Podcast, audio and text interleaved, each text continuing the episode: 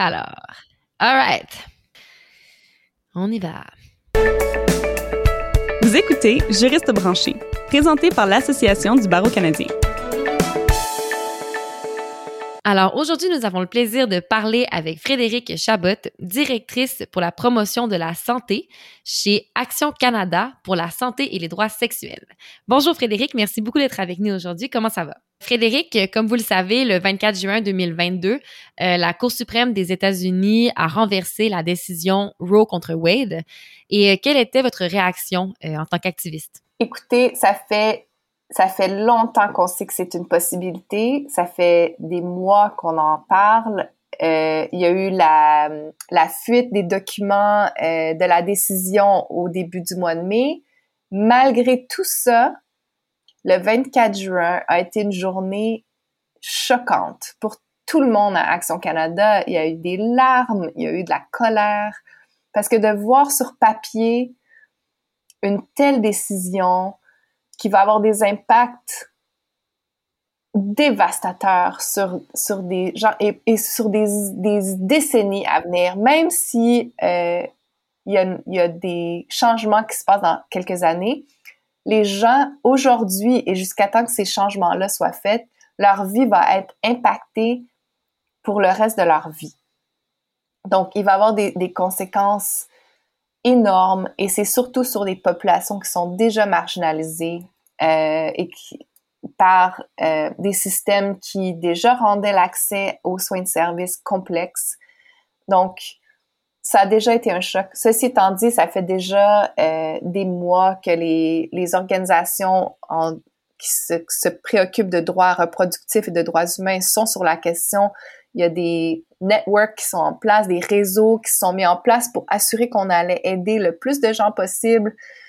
C'est transnational, tout le monde se parle à travers la région pour s'assurer que on met la main à la pâte pour essayer de mitiger ces effets-là. Ceci étant dit, moi, ça réaffirme pour moi de voir une décision comme ça, parce que dans la décision de Dobbs versus Jackson qui a annulé Roe v. Wade, dans le texte de la décision, ça dit « Il est temps de renvoyer aux États la possibilité de légiférer ou de réglementer l'avortement selon l'opinion de leurs citoyens.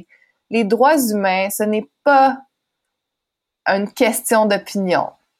C'est un des plus beaux progrès de l'humanité d'avoir établi ces droits inaliénables et ce n'est pas une question d'opinion parce que c'est pas comme ça qu'on protège les droits et la dignité des gens de dire « Ah, ben on verra qu'est-ce que nos voisins en pensent. » Donc ça, c'est une grande erreur qui va avoir des effets dévastateurs, surtout aux États-Unis où est-ce que l'on voit des efforts herculéens pour limiter le droit de vote dans les États. Donc vraiment, là, on a vu un coup politique se passer dans les institutions politiques américaines et c'est épeurant pour quelqu'un qui travaille sur ces questions-là de voir la possibilité des impacts qui vont au-delà de l'avortement d'un moment comme ça. Et c'est aussi l'essence d'une colère qui, j'espère, va être productive au Canada, chez les activistes, au public, aux États-Unis et partout. Donc, que l'on se rende compte que la défense des droits humains, c'est le travail de tous, c'est la responsabilité de tous et c'est une conversation qui est très importante. Est-ce que les lois canadiennes sont à l'abri de l'impact de la rhétorique anti-avortement qui nous vient des États-Unis? C'est effectivement une question que beaucoup de gens se posent en ce moment. Je pense que le choc a été brutal, non seulement aux États-Unis avec la décision qui est venue de la Cour suprême, mais aussi au Canada. Il y a beaucoup d'inquiétudes sur qu'est-ce qui pourrait se passer ici. Est-ce que nos droits sont à l'abri? Est-ce que l'accès à l'avortement est garanti au Canada? Donc, c'est une question qui est certainement d'actualité depuis la décision choc qui a été annoncée le 24 juin dernier aux États-Unis.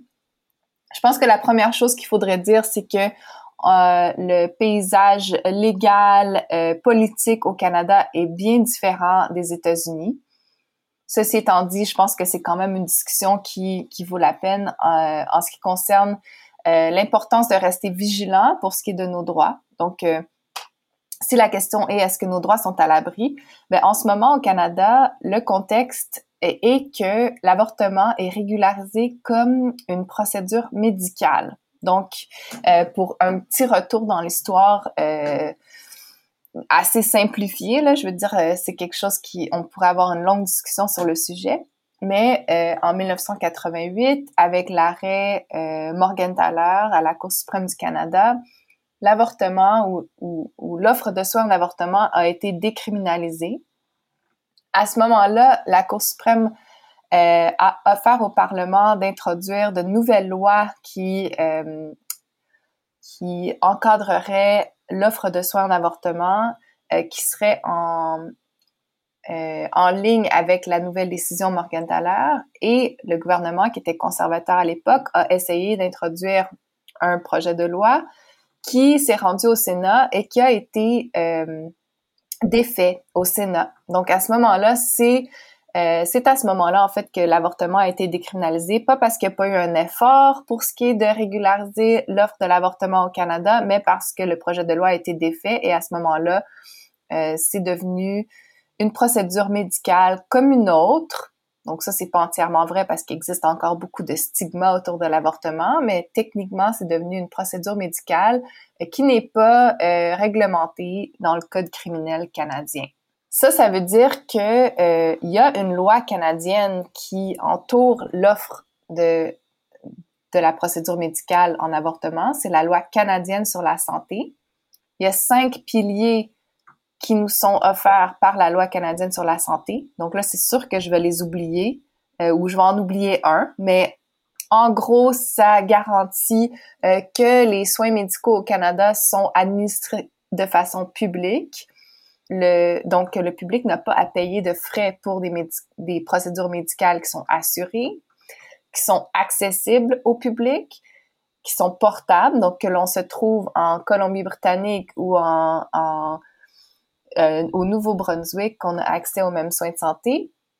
Donc, c'est là que je vais oublier numéro 4 ou numéro 5. Là. Mais en gros, ça veut dire qu'il y a une loi, en fait, qui établit les standards selon lesquels l'offre de soins en avortement doit être faite. Est-ce que ça veut dire que depuis, il n'y a pas eu des assauts politiques sur l'avortement? Pas du tout. Ça veut dire que au niveau du gouvernement fédéral, il y a plusieurs projets de loi privés qui ont été mis de l'avant depuis les années 80 pour essayer de restreindre l'offre en avortement, ou encore de voir la vie d'un fœtus reconnu comme étant sa propre personne. Il y a eu plusieurs types de projets de loi qui ont été offerts, mais qui ont toujours été défaits depuis 1988. Donc, au Canada, c'est différent des États-Unis. C'est pas au code criminel où l'avortement est réglementé. C'est au niveau... c'est réglementé comme une procédure médicale par la loi canadienne sur la santé, et ensuite par les collèges professionnels qui y sont associés. C'est-à-dire que Morgentaler va pas jouer le même rôle dans le système judiciaire au Canada que Roe versus Wade va jouer aux États-Unis. C'est bien ça? Effectivement. Donc, c'est important de faire la distinction. Donc, Roe v. Wade, la façon dont le jugement a été écrit dans le fond, légiférer un droit constitutionnel à l'avortement protégé par un des amendements qui protège la vie privée. Donc, ça veut dire que c'est comme une loi qui a encadré l'accès à l'avortement comme, non pas comme une procédure médicale, mais dans le fond pour dire que c'est un droit en tant que tel. Est-ce que les femmes ou toute personne qui peuvent être enceinte ont des raisons de craindre que leur droit à l'avortement soit menacé ici au Canada? Écoutez, dans ma longue réponse, je donne un peu de contexte pour dire oui, c'est très différent aux États-Unis, au Canada. Ceci étant dit, je pense qu'il faut rester vigilant au Canada. Donc, je ne pense pas que le droit à l'avortement au Canada, qui a été affirmé à plusieurs reprises dans plusieurs jugements ou par les obligations en droits humains que le gouvernement canadien est signataire, les inquiétudes ne sont pas nécessairement les mêmes. Ceci étant dit, ce que je me dis, moi, c'est qu'aux États-Unis, il y a 4 ans, ça aurait été impensable que Roe v. Wade soit annulé. Donc, ça prend une certaine combinaison de circonstances qui viennent ensemble, qui peuvent parfois créer un moment spécial où il peut y avoir de la régression pour ce qui est de nos droits. Donc, aux États-Unis, ça a été l'élection de Donald Trump comme président, qui a ensuite précipité l'introduction de 3 juges à la Cour suprême, 2 de ces nominations-là qui ont été forcées par les républicains. Et ces 3 juges-là ont affirmé devant le Congrès et devant le Sénat qu'ils considéraient Roe v. Wade comme étant une loi qui était établie, impliquant de cette façon-là qu'ils n'allaient pas y toucher. Donc là, ici, on a comme plusieurs morceaux d'un casse-tête qui se mettent en place, qu'on a des juges qui ont en effet menti lors de leur assermentation, et on a des juges qui ont été rushés à travers le processus pour être mis à la Cour suprême par un président qui n'avait... Donc, de plusieurs façons, était problématique, là. Donc, ça a pris comme toutes ces forces-là travaillant ensemble pour avoir une cour qui a pu agir sur le plaidoyer de groupes anti-avortement qui, depuis 20 ans, travaillait sur, justement, essayer de faire annuler Roe v. Wade et, en attendant, qui avait déjà... véritablement décimer l'accès à l'avortement dans plusieurs États aux États-Unis. Donc, Roe v. Wade, c'est un gros moment aux États-Unis, mais ça ne veut pas dire que le déclin n'avait pas commencé avant le 24 juin 2022. L'accès à l'avortement aux États-Unis était déjà sévèrement compromis dans plusieurs États. Donc, au Canada, ici, ce que je me dis, c'est que, premièrement, il faut être vigilant parce que des circonstances qui s'alignent et qui font qu'un moment qui semble surprenant, ça peut arriver. Les forces anti-avortement, anti-démocratiques, anti-vote et anti-droits humains sont fortifiées par des moments comme ce qui s'est passé aux États-Unis. C'est une montée globale en ce moment d'attaques contre les droits reproductifs, les droits des femmes et les droits humains généralement. Donc, c'est pas un moment qui est unique aux États-Unis. Et c'est des forces qui sont transnationales avec un financement qui est transnational. Donc, ce que l'on sait, il y a un rapport qui est sorti et qui a été publié par le Forum parlementaire européen pour les droits sexuels et reproductifs il y a quelques années, qui s'appelle « The tip of the iceberg », qui trace le financement anti-avortement à travers le monde et qui démontre que la majorité de ce financement-là vient de pays comme les États-Unis et la Russie et se retrouve en Irlande, au Canada, en Europe, en Afrique, en Amérique du Sud.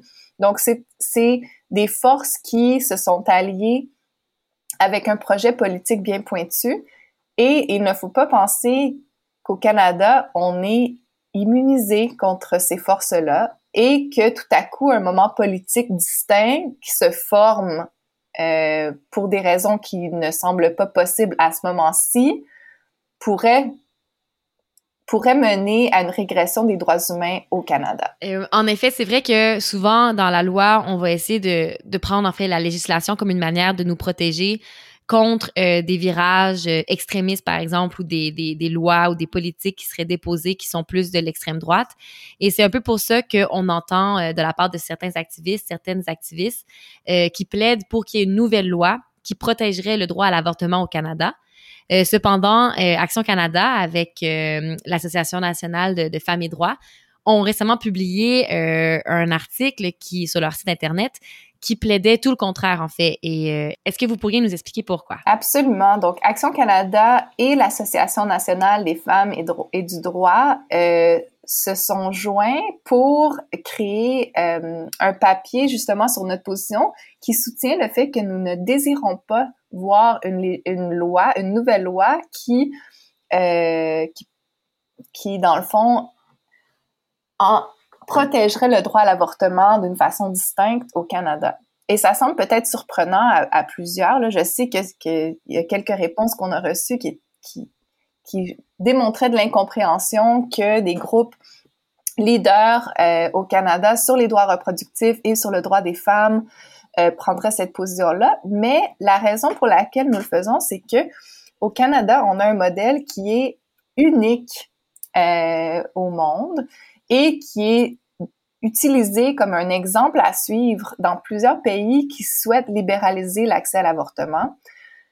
Dans plusieurs endroits, les activistes pro-avortement disent « L'avortement, c'est un soin médical. Abortion is healthcare. » C'est au Canada où on a un modèle où c'est véritablement le cas que l'on réglemente l'avortement comme un soin médical. Donc, l'avortement est protégé de cette façon-là en n'étant pas soutiré du concept de procédure médicale pour devenir un sujet politique qui peut ensuite se voir soumis à des assauts qui sont politiques, donc qui ne sont pas basés dans l'évidence que l'on a ou la science qui existe autour de cette procédure médicale-là.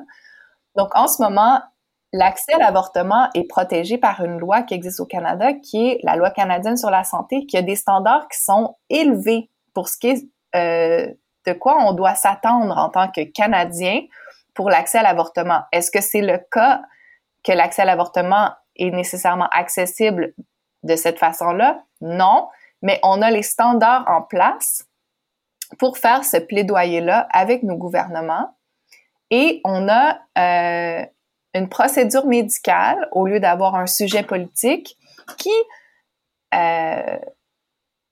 Et ce qui veut dire que la pratique est dictée par les avancées scientifiques, par les standards qui sont établis internationalement et au Canada par les collèges professionnels ou encore par l'Organisation mondiale sur la santé, au lieu d'avoir un sujet où les opinions politiques pourraient dicter quand et où l'avortement est offert. Pour donner un parallèle, et si l'on compare la procédure médicale, un avortement avec la procédure médicale qui est un remplacement d'une hanche ou une procédure cardiaque parce que quelqu'un a besoin d'une valve, ce n'est pas par la loi criminelle que l'on dicte qui a accès à cette procédure médicale-là ou comment cette procédure-là doit être offerte. C'est les standards médicaux des collèges professionnels et les standards mondiaux sur le sujet qui dictent comment cette procédure-là peut être offerte et pour qui. Donc, imaginez, par exemple, si on a une procédure comme une transplantation de poumon et ça devient un sujet politique et là, on a des groupes de lobby qui disent « ben écoutez, ça devrait être simplement offert aux gens qui ne fument pas, ça devrait être simplement offert aux gens qui font de l'exercice régulièrement, ça devrait être... » Donc, si des considérations politiques ou d'opinion personnelle viendraient interférer avec le fait que c'est une procédure médicale. Donc, c'est à la base la raison pour laquelle Action Canada et l'Association des femmes et du droit ne soutiennent pas l'introduction d'une nouvelle loi sur le sujet qui isolerait l'avortement, le sortirait du fait que c'est établi au Canada que nous considérons l'avortement comme faisant partie du droit à la santé est régulé de cette façon-là. Donc ça, c'est la réponse courte. Donc, en fait, on comprend aussi qu'au Canada, l'avortement est perçu comme un service médical, comme un soin de santé. Puis ça, est-ce que ça a été décidé à un certain moment dans l'histoire de l'avortement, en fait, au Canada? Ou alors c'était après une décision de la Cour suprême qui est déjà derrière nous, qui était dans les années 90? Ou alors c'est le résultat d'un mouvement, donc ça s'est fait organiquement, finalement, avec l'évolution des droits des femmes et des personnes en général au Canada? Ça a été organique. Donc, justement, si on retourne au jugement Morgentaler en 88, le Parlement a introduit une loi à ce moment-là qui aurait criminalisé l'offre de l'avortement après un certain point dans la grossesse avec des pénalités pour les fournisseurs de soins qui offriraient ces services-là.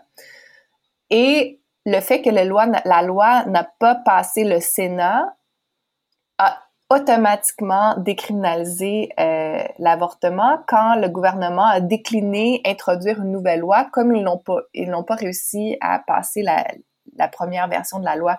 Donc, c'est arrivé de façon organique et c'est devenu, dans le fond, un modèle à suivre pour le reste du monde, de dire si l'on considère véritablement l'avortement comme une procédure médicale, ce que c'est, et c'est une procédure médicale qui est clé pour des services en santé reproductive qui sont complets, pour la sécurité des personnes qui peuvent être enceintes, des femmes.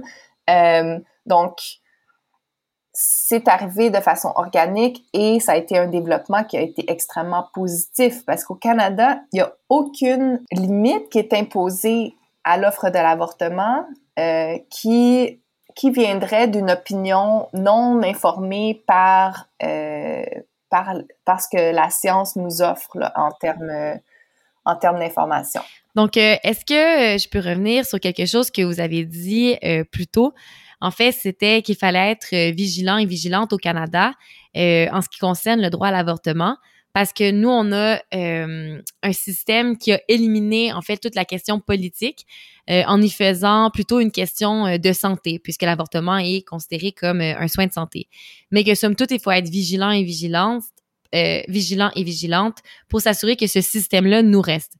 Est-ce que vous pourriez un peu plus élaborer pour nous dire quelle forme devrait prendre cette vigilance où est-ce qu'on devrait mettre en fait de la pression pour s'assurer que ce système-là nous reste?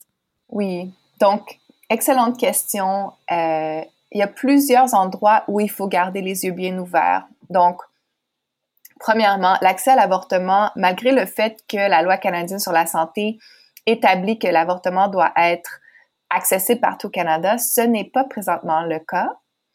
Donc, ça, c'est un endroit où le manque de volonté politique peut avoir un effet qui est dévastateur.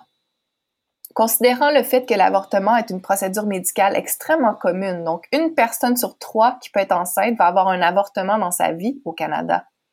Donc, c'est extrêmement commun, c'est aussi commun que de se faire enlever les dents de sagesse. Ce n'est pas traité de cette façon-là.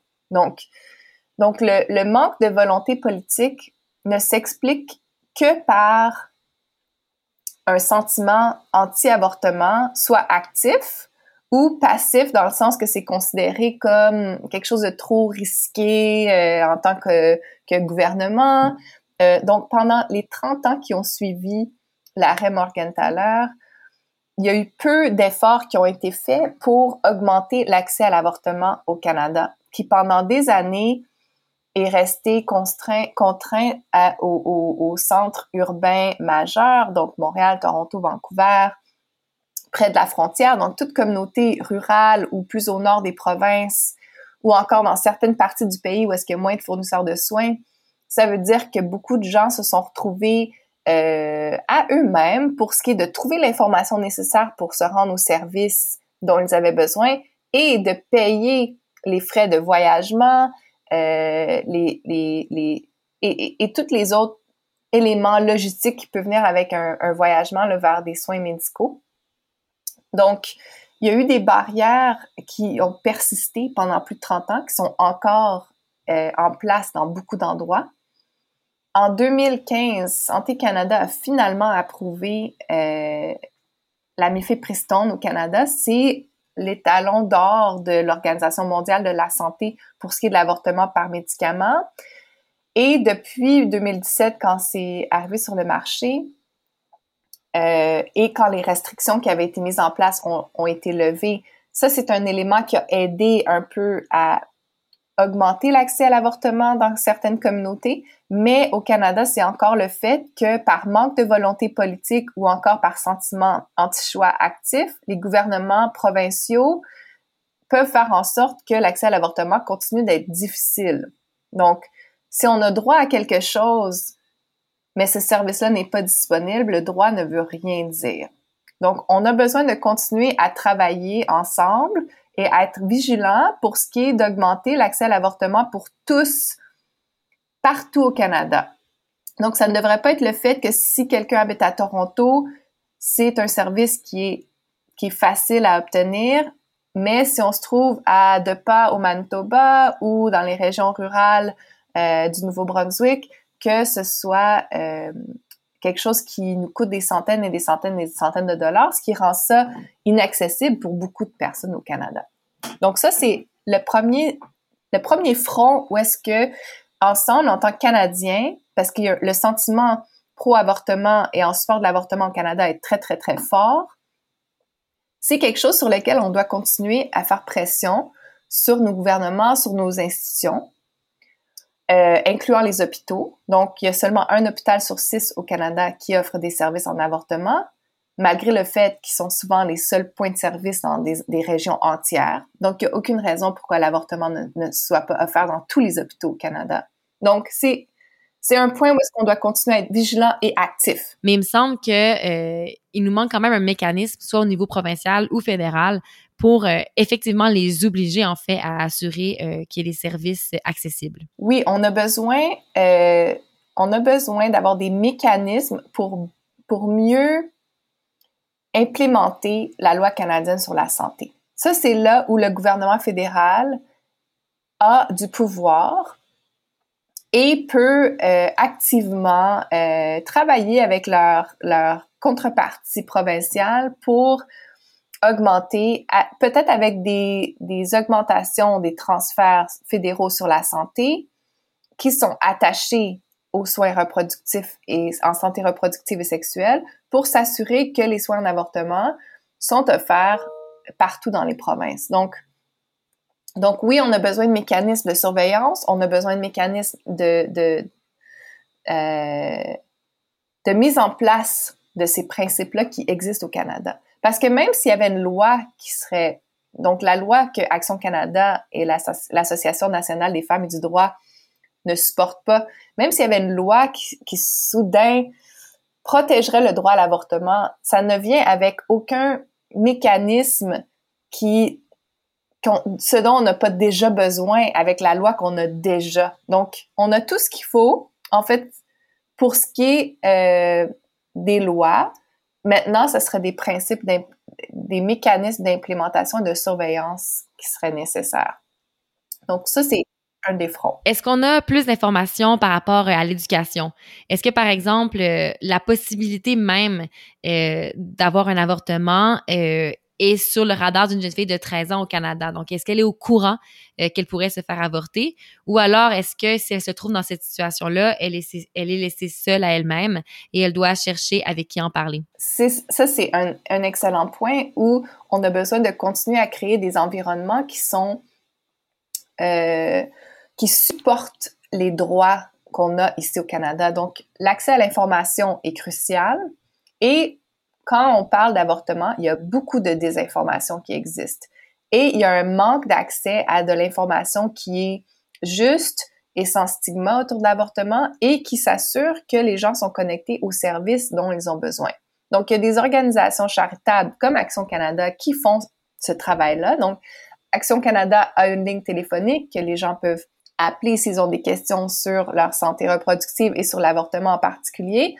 On offre du soutien financier aux gens qui en ont besoin. Ceci étant dit, ça, c'est accessible aux gens qui nous trouvent. Donc, ils doivent nous trouver sur l'Internet, les soutiens sociaux ou en santé doivent connaître notre organisation pour connecter leurs patients avec des organisations comme Action Canada. Donc, ce n'est pas systématiquement implémenté à travers le Canada.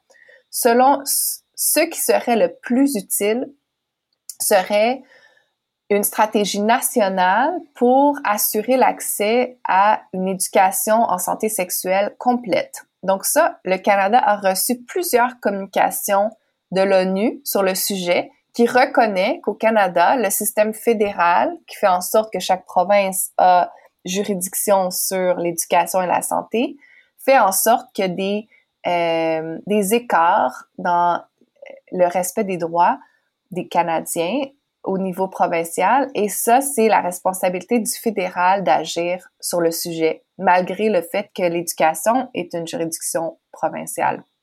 Donc, on a besoin de standardiser le genre d'éducation qui est offert. On a besoin de mécanismes de surveillance sur l'éducation qui est offerte. On a besoin de curriculums qui sont bâtis sur les lignes directrices canadiennes, qui sont excellentes, qui ont été publiées en 2019, et les lignes directrices internationales que l'UNESCO publie et qui sont liées à toutes les recherches scientifiques les plus récentes. Donc ça serait un morceau du casse-tête extrêmement important sur lequel les gens au Canada peuvent aussi faire pression. Donc, on a besoin d'éducation à la sexualité complète de façon urgente au Canada et ça aiderait les gens à avoir l'information dont ils ont besoin pour faire des choix importants sur leur santé. Mais en fait, on peut penser qu'il y a peut-être une certaine lueur dans toute cette décision de retourner Roe contre Wade aux États-Unis, qui est somme toute assez sombre pour les droits des femmes et des personnes en général. Mais en même temps, ça permet de remettre un peu de lumière sur le manque énorme d'éducation à la santé sexuelle et à la sexualité au Canada, tant pour les adolescents et les adolescentes que pour toute personne en fait qui rechercherait de l'information sur sa santé sexuelle. Absolument. Puis je peux vous assurer, écoutez, Action Canada fait des groupes focus pour plusieurs campagnes que l'on mène au Canada sur la santé sexuelle, sur les maladies transmises sexuellement ou les infections transmises sexuellement. Et le niveau de connaissance que l'on remarque dans ces groupes-là, dans ces conversations-là qu'on a à travers le pays est extrêmement bas. Donc, ça serait lié aussi, donc une stratégie nationale sur le sujet serait liée à la stratégie nationale pour adresser les ITSS, les infections transmises sexuellement, sur la stratégie nationale pour adresser la violence faite aux femmes et personnes de divers genres. Donc, il y a plusieurs connexions ici qui peuvent se faire pour ce qui est du respect des droits de plusieurs populations ici au Canada. Mais qu'est-ce qu'on peut faire? Est-ce qu'on peut écrire au ministre? Oui, c'est un sujet qui a beaucoup de support au niveau canadien, au niveau du public. Les gens veulent que leurs enfants soient en sécurité, ils veulent qu'ils aient accès à l'information, mais c'est un sujet aussi où il y a beaucoup d'énergie nerveuse, donc de savoir que les politiciens sachent que c'est un sujet qui nous tient à cœur, ça a un effet important sur leur volonté d'adresser ce sujet-là. Maintenant, si je peux retourner à votre question sur où est-ce qu'on devrait être vigilant. Donc, on a besoin d'être vigilant au niveau de l'accès à l'avortement et de continuer à faire le travail à long terme pour continuer à accroître l'accès à l'avortement partout au pays. Donc ça, c'est du travail de plaidoyer de droit qui dure des années. Donc de travailler avec les collèges professionnels, avec les gouvernements provinciaux, de continuer le travail culturel de parler de l'avortement. Il y a un autre front aussi qui est important à noter. Il y a aussi le front justement de cette conversation culturelle-là. Ce que l'on observe aux États-Unis, mais pas juste aux États-Unis, aussi au niveau global, il y a des connexions entre les mouvements qui se battent contre l'avortement et les mouvements de suprématie blanche et les mouvements anti-droits humains et anti-démocratiques. Donc, c'est important de continuer à faire la lumière sur ces connexions-là. Parce que c'est un mouvement qui est minoritaire, mais qui a une influence au niveau mondial qui est pas proportionnelle. Donc, on le voit à l'ONU, on le voit dans les gouvernements d'extrême droite qui sont en train de monter à travers le monde, donc en Hongrie, en Pologne, au Brésil, aux États-Unis en ce moment avec les républicains qui se sont radicalisés de façon exceptionnelle. C'est quelque chose à laquelle on doit porter attention parce que je pense que la conception des droits humains, les gens pensent que le progrès est toujours linéaire. Donc, on va de l'avant. On a un droit, c'est acquis et la question est réglée. Mais ce n'est pas du tout le cas, comme on le voit à travers le monde où, justement, il y a des lois extrêmement stringentes qui sont en train de se faire proposer ou passer par des groupes minoritaires qui ont infiltré les domaines politiques et les institutions politiques de plusieurs pays. Ici au Canada, il y a eu une publication super intéressante qui a regardé pendant les dernières années l'activité en ligne des groupes de suprématie blanche. On est un des pays où les groupes sont les plus actifs. Donc, peut-être que ça semble un peu bizarre d'avoir cette conversation-là sur un podcast qui parle du droit à l'avortement, de Roe v. Wade, de ce qui s'est passé, mais en fait, il y a des connexions entre les groupes qui se radicalisent du côté antidémocratique. Donc, on l'a vu avec le convoi qui a occupé Ottawa pendant plusieurs semaines cet hiver passé, qui demandait justement de déposer un gouvernement qui a été élu démocratiquement avec des demandes assez radicales et antidémocratiques, avec des groupes qui se radicalisent du côté de leur position anti-avortement, anti-immigration, anti-droits humains généralement. Donc, je pense que c'est une conversation culturelle au niveau mondial à laquelle il faut porter attention, et il ne faut pas se faire à croire que ça n'a pas d'impact aux politiques. Donc, on le voit au Canada, on l'a vu aux États-Unis. Donc, aux États-Unis, il y a aussi du support populaire pour ce qui est de l'accès à l'avortement, et là, on a des institutions qui ont été infiltrées et qui ont complètement annulé, qui ont gotté, là, j'oublie le mot en français, là, des droits qui avaient été acquis il y a plus de 50 ans. Donc, il faut rester vigilant sur ces forces-là qui sont transnationales, les conversations qui se radicalisent et qui sont plus connectées que l'on pense. Il y a quand même au Canada et partout dans le monde, en fait, beaucoup de gens qui ont plutôt un sentiment contre le choix. Est-ce que vous avez des stratégies pour un peu aider ceux et celles qui nous écoutent, pour comment en parler avec ces gens-là sans que ça devienne un débat inutilement trop émotionnel? Oui, je pense que ce qui est important de dire, c'est que les sentiments pro-choix au Canada ou pro-avortement sont très forts. Je veux dire, les chiffres changent quand on regarde différents sondages parce que les questions sont posées de façon différente.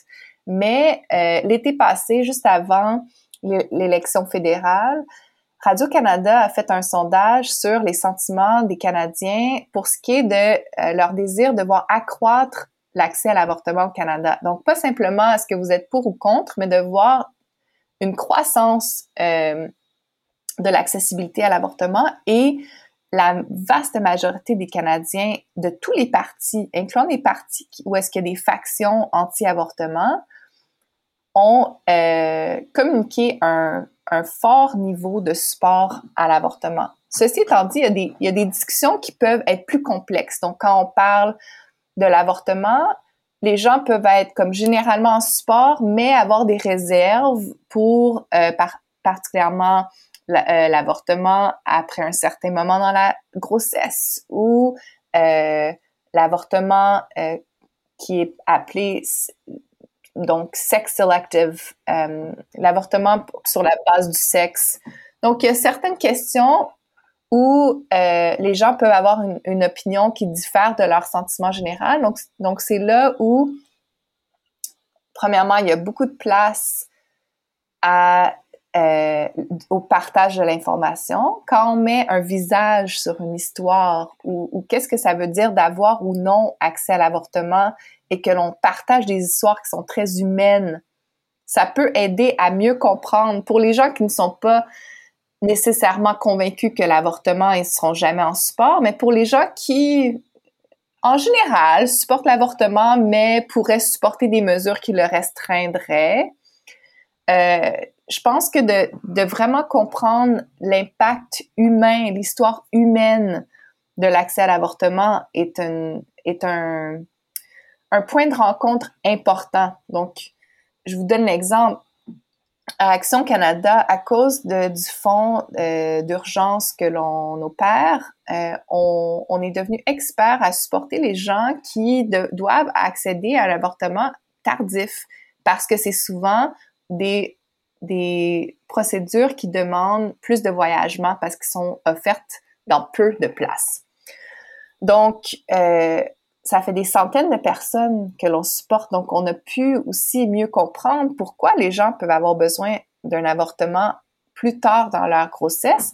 Une situation que, si on n'a pas cette information-là, peut sembler bizarre ou en désaccord avec notre code moral. Mais quand on commence à discuter de ça ressemble à quoi pour vrai, ah ben cette personne-là est en situation d'immigration complexe, n'avait pas accès à une assurance médicale, donc il y a eu un délai à l'accès aux soins. Ou encore, c'est une personne en situation de violence domestique, n'a pas été capable de quitter son domicile.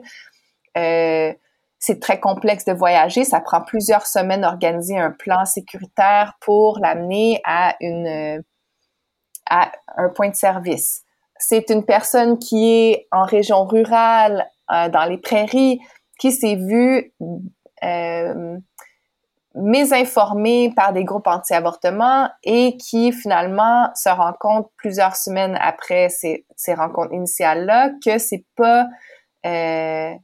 pas le cas, qu'elle n'a pas accès à l'avortement et que là, finalement, elle trouve une façon de communiquer avec de véritables services en soins de santé, mais il y a des semaines qui se sont passées. Quand quelqu'un a besoin d'un avortement tardif, les raisons psychosociales sont habituellement très, très, très, très complexes. Quelqu'un qui est dans la rue, quelqu'un qui a un problème d'abus de substances, quelqu'un qui est en situation de violence domestique, qui a été mésinformé, quelqu'un qui n'a pas d'argent et par le temps qu'ils ont réussi à ramasser un peu de sous pour se rendre à la capitale de leur province, sont rendus beaucoup plus loin dans leur grossesse. Bien, les gens commencent à connecter avec l'histoire de ces gens-là pour mieux comprendre l'importance de ces soins-là. Donc, je pense que l'aspect humain est très important. Quand on parle avec des gens qui sont peut-être plus convaincus de leur position anti-choix, c'est une position politique, c'est une position morale pour eux, je pense que les conversations commencent plus au niveau de l'impact des restrictions sévères à l'avortement et encore une fois, communiquer l'histoire humaine, de dire, par exemple, là, aux États-Unis, on voit avec les restrictions qui ont été immédiatement mises en place dans certains États, on voit déjà des gens qui ne se font pas offrir de soins en situation de grossesse ectopique, qui peut mettre, ça peut mettre leur vie en danger. Ils peuvent perdre leur habilité à avoir des enfants, alors que c'est une situation où est-ce que la grossesse ne sera jamais viable.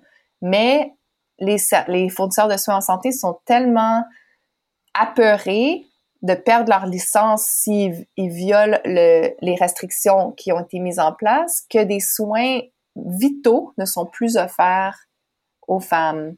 Donc, on parle de grossesse ectopique, on parle de grossesse molaire, on parle de grossesse septique parce que un fœtus est décédé, mais il y a encore une activité cardiaque, ou on parle d'anencéphalie, de développement, justement où est-ce que le fœtus ne vivra pas après la naissance, mais qui vit dans l'utérus. Donc, dans ces cas-là, je pense que de commencer par là, de dire, écoutez, l'avortement est utilisé dans un spectre très large de situations médicales urgentes et c'est important de l'avoir accessible à tous. Donc, je pense que ça vient encore une fois, d'essayer de connecter, de voir qu'est-ce qu'on a en commun, quelles sont les valeurs que l'on a en commun. Je pense que tout le monde veut que les gens soient en sécurité, que leur famille soit en sécurité. Personne veut des parents qui décèdent sur une table d'opération quand ils ont des enfants à la maison. Il y a beaucoup de points de connexion où est-ce que justement on peut se retrouver et commencer à discuter de l'aspect humain de la question.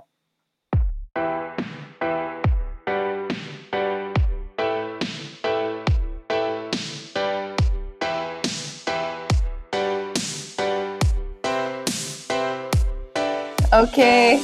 Yes. Thank you. Bye.